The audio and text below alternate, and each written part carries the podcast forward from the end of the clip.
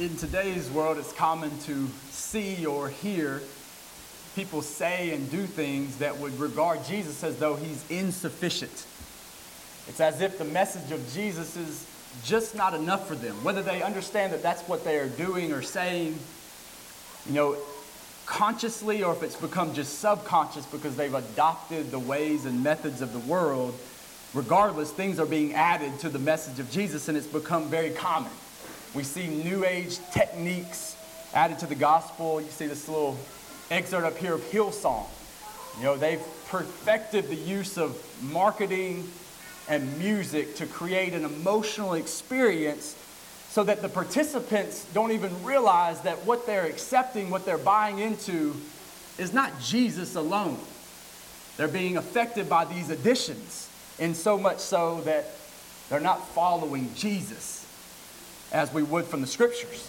We see teachings like coexist that declare that there are many spiritual paths that lead to God. We see worship services that are being turned into financial seminars and proponents of the health and wealth gospel, things that we must do to show our faith so that God will do things back for us, turning it back on us, and consequently, a lot of the music and the marketing, it comes back to us. We become the object of the worship and of the service and of what we're doing. So it's no longer about us being servants, but what can the church, what can religion, what can all these things do for me?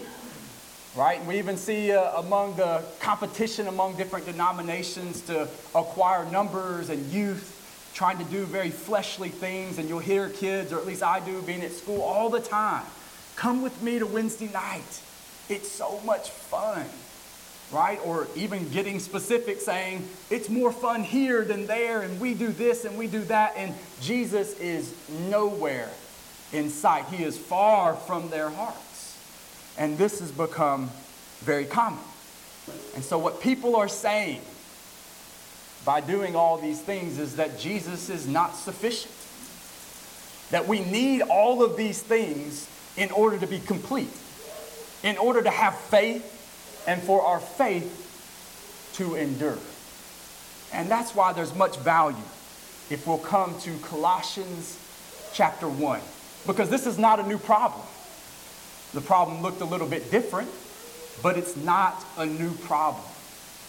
And Paul was dealing with this very problem with the Christians at Colossae.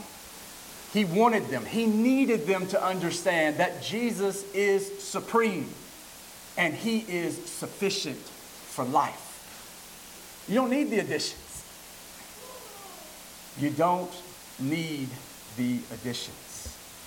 And so, coming into the letter, first couple verses, we see Paul, an apostle of Christ Jesus by the will of God, and Timothy, our brother, to the saints and faithful brothers in Christ at Colossae. Grace to you and peace from God our Father. So we see here in the first couple of verses that the letter is from Paul, who was an apostle directly commissioned by Christ Jesus. And the letter is also sent from Timothy, who is Paul's traveling companion and preacher of the gospel.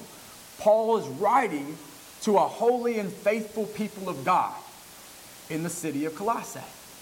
Now recognize saints are not dead people right? Voted on to be a part of a sainthood and recognized by some religious organization. A saint is any person that is in Christ, holy and faithful to God. Now, if you're not faithful, you're not a saint. You're not set apart. You're not holy. A saint is someone who is in Christ, holy and faithful to God, and therefore set apart from the world. You're not like the world. You're different from the world. You're set apart. And so, of course, to be in this type of relationship, this covenantal relationship with God, and so that we can be set apart and be like Jesus, we have to accomplish this, as we talked about earlier, by the blood of Jesus. And we can access his blood through baptism. We learn in the New Testament that when we come to God through baptism, we're simply reenacting Jesus' death, burial, and resurrection. So when we go down into the water, we die to our old self. We die to our sins. And when we're raised from the watery grave, we are raised to walk in newness of life. We've been cleansed. by the blood of Jesus Christ. And now we too are in Christ, holy and faithful to God. And we continue in that manner. And so we have that covenantal relationship with God, dead to sin and now alive in Christ. Now, as we come to verse 3 and following, we see that it says, Since we heard of your faith in Christ Jesus and of the love that you have for all the saints, because of the hope laid up for you in heaven. Of this you have heard before in the word of the truth, the gospel, which has come to you, as indeed the whole world it is bearing fruit and increasing, as it also does among you, since the day you heard it and understood the grace of God in truth. Just as you learned it from Epaphras, our beloved fellow servant, he is a faithful minister of Christ on your behalf and has made known to us your love in the Spirit. So Paul begins the letter by praising these Christians because he has heard of their faith and their love. Paul thanks God for that these Christians truly trust in the Lord and that they put their whole weight of their lives on Jesus. So they're exhibiting what James would say is a saving faith. Remember in James chapter 2, he said, What good is it, my brothers, if someone says he has faith but does not have works? Can that faith save him? If a brother or sister is poorly clothed and lacking in daily food, and one of you says to them, Go in peace and be warmed and filled, without giving them the things needed for the body, what good is that? So also faith by itself, if it does not have works, is dead. Paul is commending them to the Lord and thanking them or thanking the Lord for them and praising them because they have a saving faith. Now, as we consider what he's talking about as far as them showing their love, we see that that is a demonstration of a holy people. People that are holy and faithful will demonstrate their love in this manner. So, the act of love that we see here is a sign of genuine faith that these Christians possess. Our faith in Christ is shown by the way that we treat others. Our faith in Christ is revealed in doing good works and good things and seeking the best interest of others. When we do that, we are demonstrating that we have a saving faith, a genuine faith. Now, when we consider verses 4, verse 4 and 5, we should recognize a relationship. The faith and the love are because of what we read in verse 5. So, see, hope is the reason for their faith and their love. Paul declares that they have this type of faith, this genuine, saving faith, and this love that affects the way that they treat one another because of the hope reserved for you in heaven. So it might, like, human tendency might think it's just the opposite. That because we have faith, that we would have great hope. But that's not what Paul writes. And that's not the order of things. Notice that he is saying explicitly, our hope in heaven is the basis for our faith and the basis for us loving others. It's the basis for our faith and the basis for the way that we treat others. Our hope that's reserved for us in heaven. So we got to consider, you know, if we're struggling in our faith, right? What could be the reason of this? Well, perhaps it's because we've either lost our hope of heaven or we've taken our mind away from our hope in heaven. And therefore, if it's not in our mind and our heart, consequently, it's lost. It's not with us. And then our faith diminishes, our faith becomes weak, and we're no longer treating others with love. And the issue comes back to the foundation. We no longer have a spiritual perspective. We're no longer putting our mind and heart on the hope that God has reserved for us in heaven. And so that's where we have to come. Consider, we love one another and sacrifice for others. Why? We put the interest of others ahead of ourselves. Why? We devote ourselves to God. Why? Because of the hope reserved for us in heaven. That's what Paul is teaching these Christians at Colossae. And remember, they're dealing with issues that are very common today. So if we are hopeless, if we're struggling in our faith, if we're struggling in the way that we treat others, we've got to come back to the basis for those things our hope that has been laid up for us in heaven, and we've got to put on our spiritual perspective. Now, notice what Peter writes. This is 1 Peter chapter 1, verse 3 through 5. He said, Blessed be the God and Father of our Lord Jesus Christ. According to his great mercy, he has caused us to be born again to a living hope through the resurrection of Jesus Christ from the dead, to an inheritance that is imperishable, undefiled, and unfading, kept in heaven for you, who by God's power are being guarded through faith for a salvation ready to be revealed in the last time. It's there. Listen to it imperishable, undefiled, unfaded. God has done it. It's there for us. So, how foolish it would be for us to put our hope into temporary things.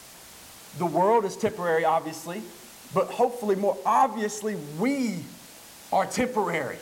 There's going to come a time and we are going to die. We will die at some point.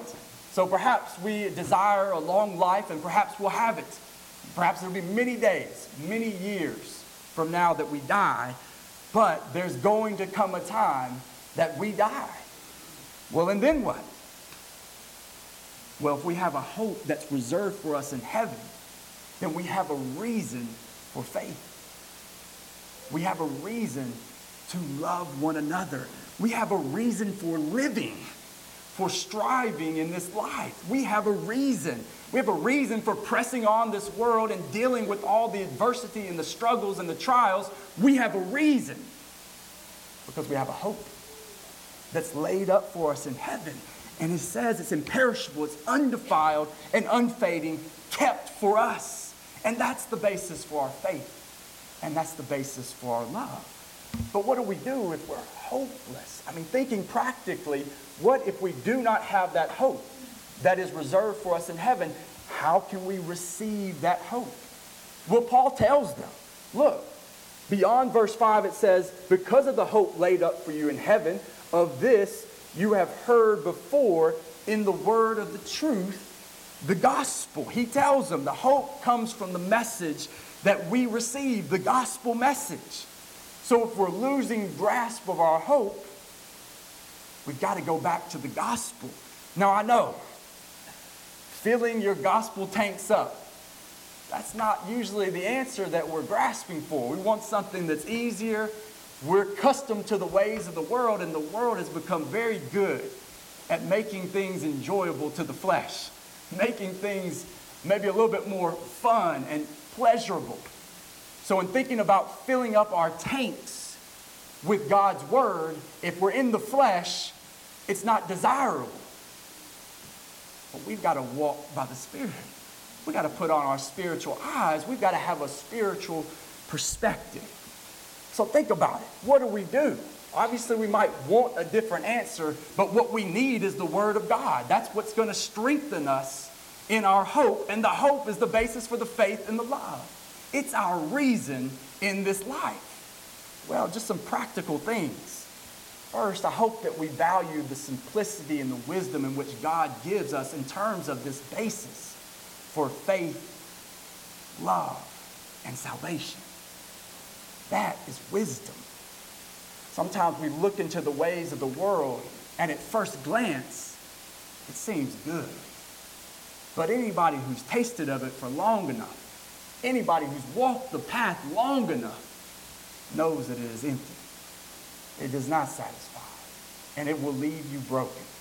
Trust in the simplicity and the wisdom of God.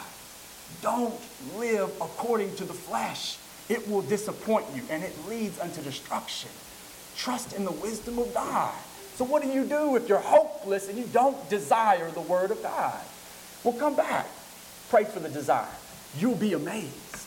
Now, you can't just pray and sit back, but start there. Pray for the desire. Tell God, help me. I want to love the Word of God. I want to delight in the Word of God. I want you to make it to where I want to consume it morning, day, and night. Pray relentlessly. Not because it's good to the flesh, but because you understand that by His wisdom, it's what's best for not just me, but the people around me too.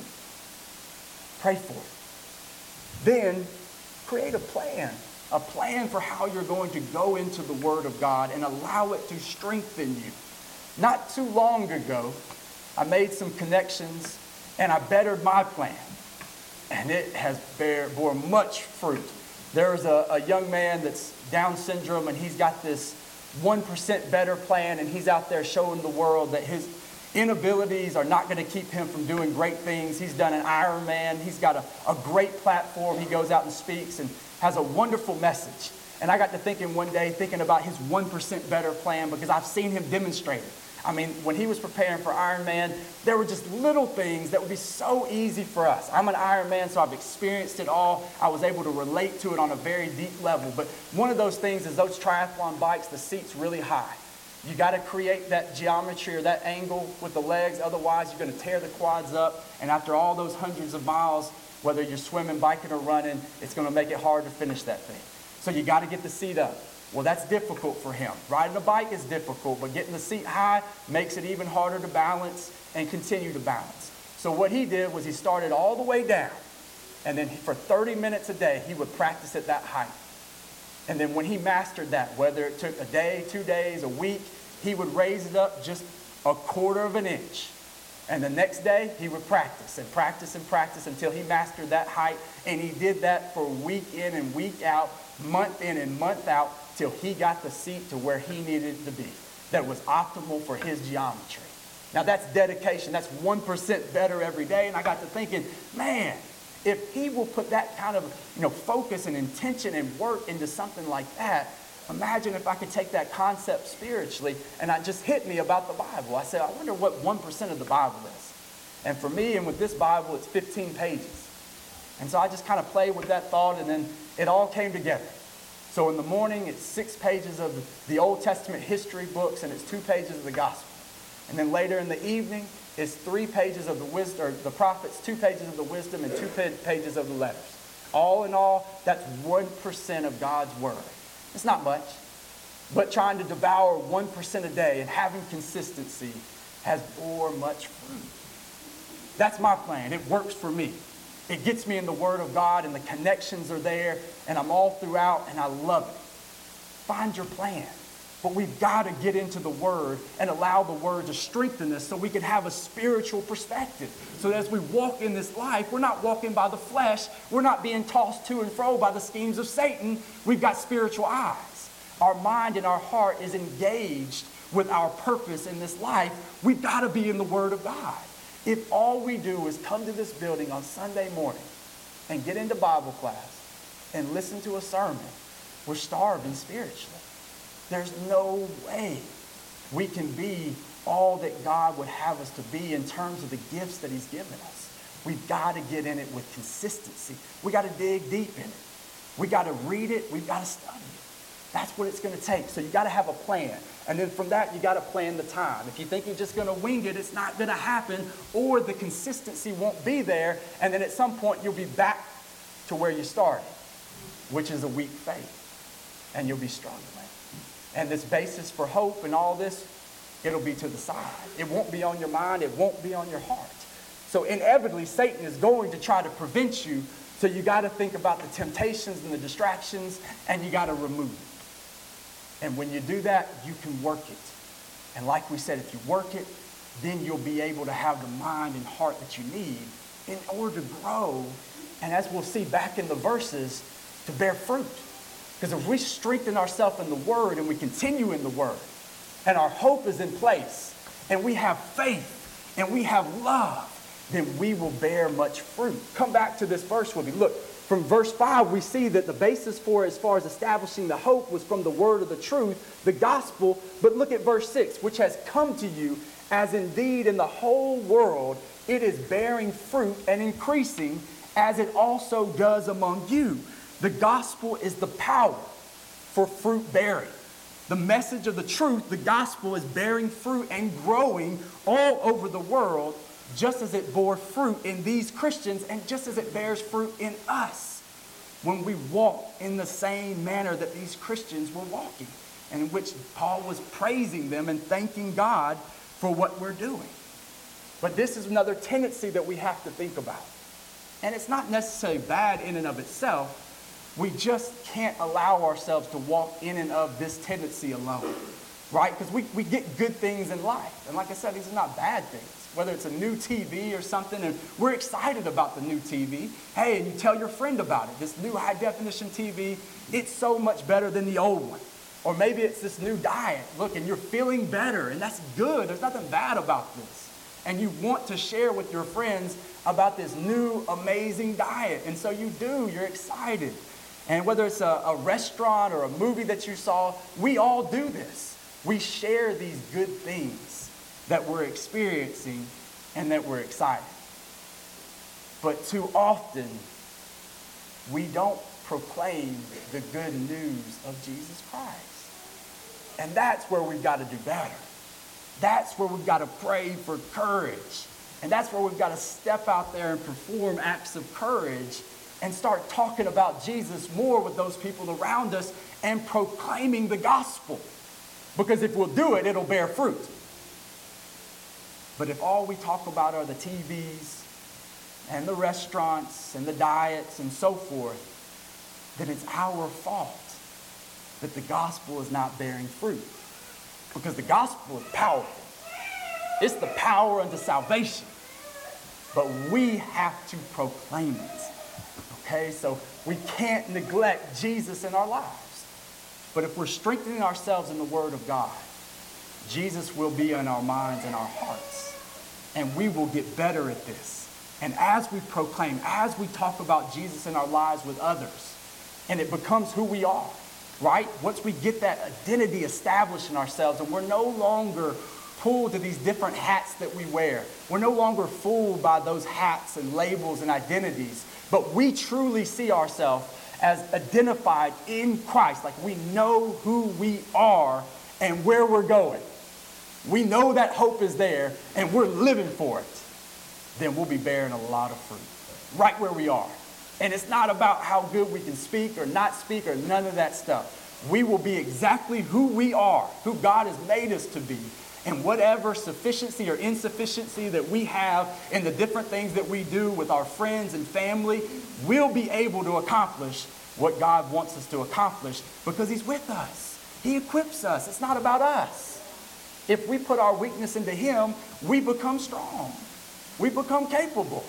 But we have to learn to put it into Him, to learn to lean into Him. And through Him, we can do these things. We can bear this fruit.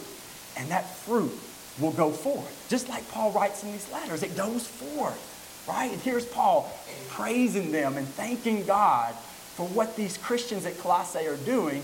And we can do the same exact thing, right? Kingdom living right here on earth until it's our time for rest. And of course, that's our purpose here. So, coming into some final thoughts, and then we'll tie it back to the purpose of the whole letter that Paul wrote to these Christians. So, the first thing is building up your hope, of course, to strengthen your faith. But remember, hope is not wishful thinking. We often, often talk about it or hear other people talk about hope in regard to wishful thinking. So it's no different if, you know, I said, um, you know, I hope the educators get that pay raise, right? But that's hope that's spoken of in a way that's not reality, it's just wishful thinking, but that's not what we see in the scriptures. The hope is not based on any wishfulness or non realities, it's based on the fact that God will fulfill his promises. We have a confident expectation, and God has shown us that he is faithful. We have every reason to know that this will come to pass. It's not wishing, it's hope. And we have to see hope as we see it in God's Word. We have hope that is reserved for us in heaven. It's there, it is absolutely there. Secondly, love is the fruit of the hope. So, as we talked about with God's message, the truth, the gospel, and how it has its way with us and how it compels us in the way that we treat others, we've got to stop with the tendency to be unloving to others. We probably need to be a little bit kinder, a little bit gentler with others, being willing to put the interest of others in front of ourselves and be willing to do things for others for their benefit alone and demonstrate the same love that God has demonstrated for us. We've got to love one another. And thirdly, the gospel is the message of truth. What it says is true. What it says is right. We live in a pluralistic society where people want to say there's lots of rights and lots of ways, but there's not. There's only one way to God, and that is through Jesus Christ. So, what's so great about Jesus? Well, Jesus is the one who brought us this hope. We wouldn't have this hope that's laid up for us in heaven if it weren't for Jesus. And Jesus didn't just die for me, He died for the whole world. Now, yes, it's extremely personal. And I can say with equal truth that He did die for me. But He died for the whole world so that we all can have this hope that's laid up for us. So remember when Paul wrote to these Christians at Colossae, he wanted to teach them about the greatness of Jesus. So I take you back to the Hebrew writer's words. This is chapter 3. He wrote this Therefore, holy brothers, you who share in a heavenly calling, consider Jesus, the apostle and high priest of our confession, who was faithful to him who appointed him, just as Moses also was faithful in all of God's house. For Jesus has been counted worthy of more glory than Moses, as much more glory as the builder of a house has more honor than the house itself. For every house is built by somebody, but the builder of all things is God. Now, Moses was faithful in all God's house as a servant to testify to the things that were to be spoken later, but Christ is faithful over God's house as a son. And we are his house, if indeed we hold fast our confidence and our boasting in our hope. Look, if you have ears to hear, right, but an uncircumcised heart, if you've been living according to the ways of the world or just the ways of yourself, if you've been living by your desires, that's been the focal point of your life, and now you decide, I want this hope. I'm ready to set my hope in the Lord. I want to walk according to his ways. I want to know true completeness. I want to know true purpose that goes beyond the temporary. I'm ready to put myself into a spiritual perspective so that I can gain this treasure that is eternal. We know that we need to be people who know who we are and where we're going. But we cannot live with one foot in Jesus and one foot in the world. Jesus will not accept that.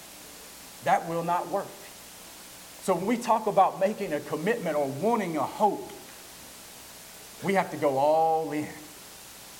We have to be willing to separate ourselves from the old self and the ways of the world, the people that would say that we need these additions, that the message of Jesus or that Jesus is insufficient. We've got to be willing to put all that aside and go into the word of the truth, the gospel go to Jesus and be willing to read and learn of Jesus, to follow Jesus, to trust and obey Jesus regardless of life circumstances.